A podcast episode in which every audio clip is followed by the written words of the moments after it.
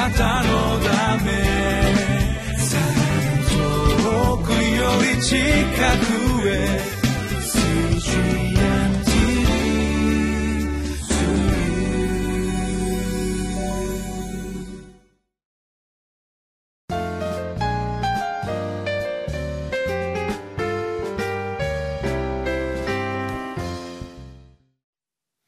皆さんこんにちは。4月23日火曜日リビングライフの時間です。私は日本キリスト教団深沢教会牧師の斉藤敦と申します。今日も皆さんと共に恵みの御言葉を味わってまいりましょう。本日のテーマは欲を捨て舌を制御しなさいです。与えられました聖書の言葉は新約聖書ヤコブの手紙一章十二節から二十七節です。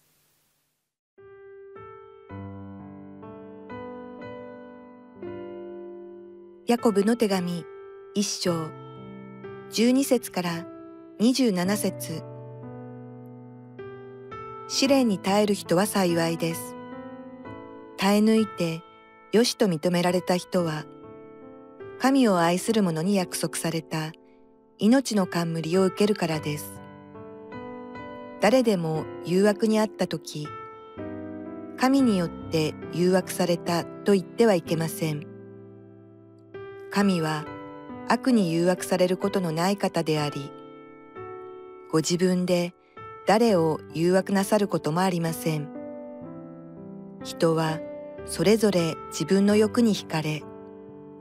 おびき寄せられて誘惑されるのです。欲がはらむと罪を生み、罪が熟すると死を生みます。愛する兄弟たち、騙されないようにしなさい。すべての良い贈り物、またすべての完全な賜物は上から来るのであって、光を作られた父から下るのです。父には移り変わりや移りゆく影はありません。父は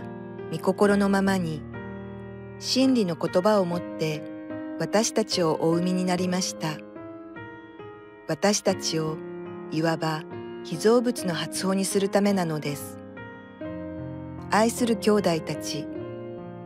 あなた方はそのことを知っているのです。しかし、誰でも聞くには早く語るには遅く怒るには遅いようにしなさい。人の怒りは神の義を実現するものではありません。ですからすべての汚れやあふれる悪を捨て去り心に植え付けられた御言葉を素直に受け入れなさい。御言葉はあなた方の魂を救うことができます。また、御言葉を実行する人になりなさい。自分を欺いて、ただ聞くだけのものであってはいけません。御言葉を聞いても行わない人がいるなら、その人は自分の生まれつきの顔を鏡で見る人のようです。自分を眺めてから立ち去ると、すぐにそれがどのようであったかを忘れてしまいます。ところが完全な立法、すなわち自由の立法を一心に見つめて離れない人は、すぐに忘れる聞き手にはならないで、ことを実行する人になります。こういう人は、その行いによって祝福されます。自分は宗教に熱心であると思っても、自分の下に靴輪をかけず、自分の心を欺いているなら、そのような人の宗教は虚しいものです。父なる神の見前で、清く汚れのない宗教は、孤児ややもめたちが困っている時に世話をし、この世から自分を清く守ることです。私たちは昨日から新約聖書のヤコブの手紙を共にいただき恵みを味わっています。しかし皆さんどうでしょう？新約聖書の中でヤコブの手紙は私たち特にプロテスタント教会に連なるものとしてはですねあまりこの良い響きを持って受け入れられなかったそのような歴史があることをご存知である方が多くいらっしゃるかもしれません。宗教改革者であるルターはこのヤコブ書を藁の書つまり役に立たない書物として紹介したそのような歴史が後々のプロテスタント教会の信者たちにあまり良い印象を与えなかったと言われています。ご存知のように私たちは主イエス・キリストを信じる信仰によって神の義をいただくということを誰もが知っています。いわゆる信仰義人と呼ばれるものです。しかしこのヤコブ書を読みますとこれから私たちは数日間にわたって読んでいくと明らかになるわけですけれども信仰もさることながら行為というものの大切さについてヤコブ書は告げています。それがいわゆる信仰義人という考え方を否定するかのような印象を与えてしまっているということがあるわけです。しかし私たちは今日も含めてまた昨日からまたこれからですねヤコブ書を読んでいくときにそのようなことは決してないこれも神の言葉として私たちが十分に受け入れるに価値のある書物であるということを私たち共にこう聞いていきたいと思うんですね。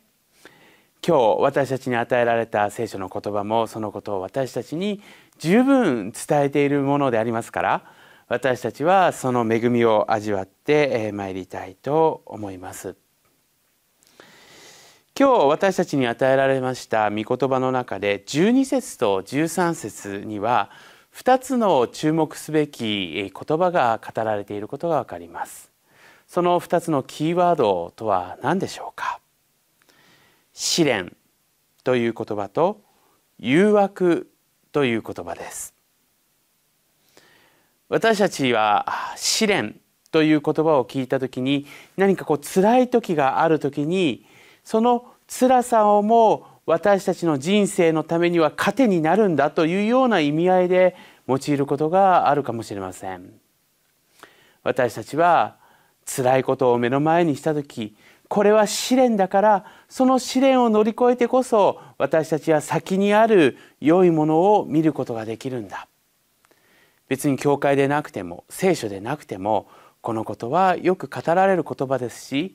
最近は特にスポーツ選手などの口を通して、試練という言葉が語られているような気がするわけです。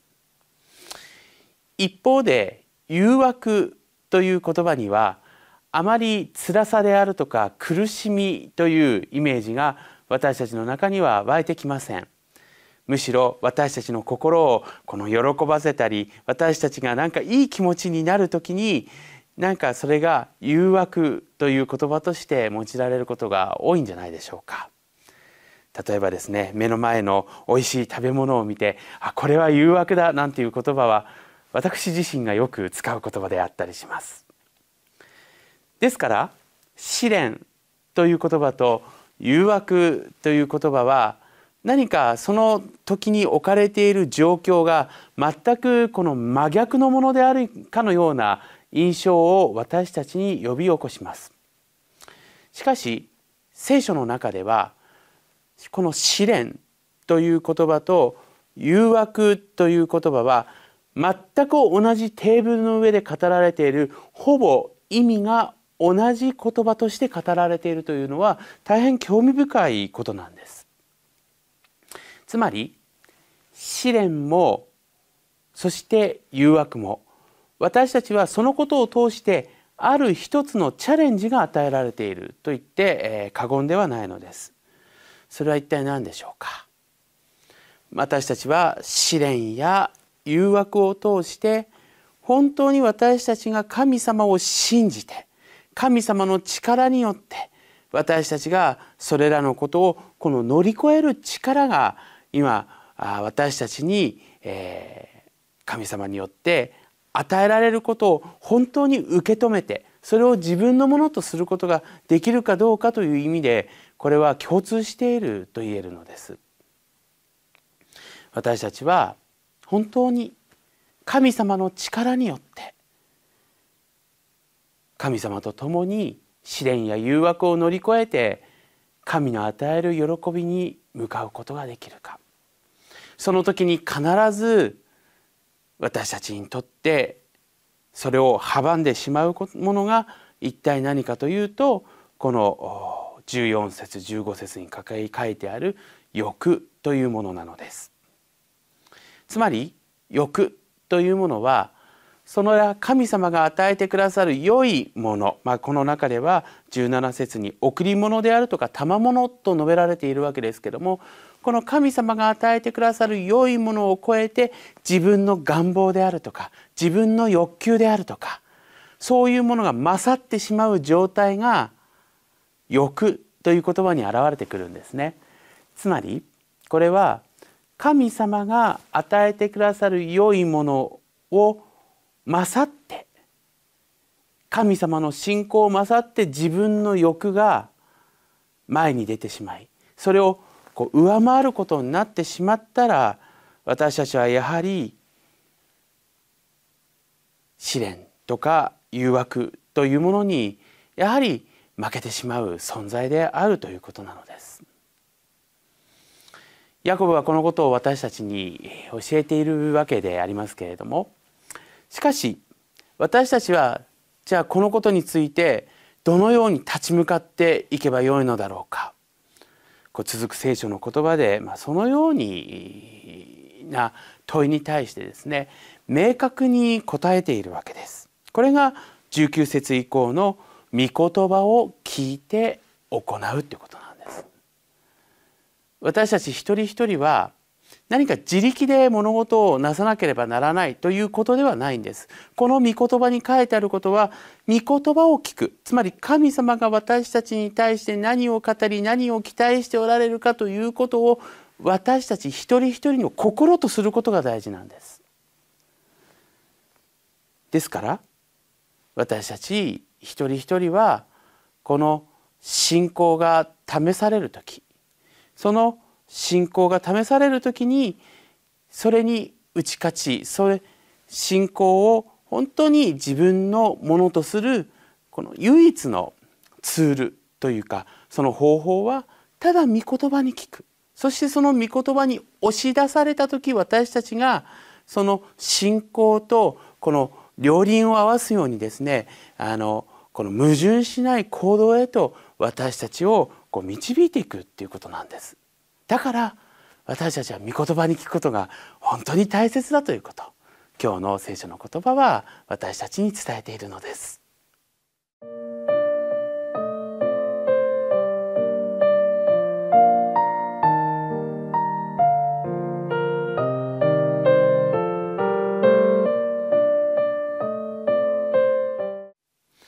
私たちの行動は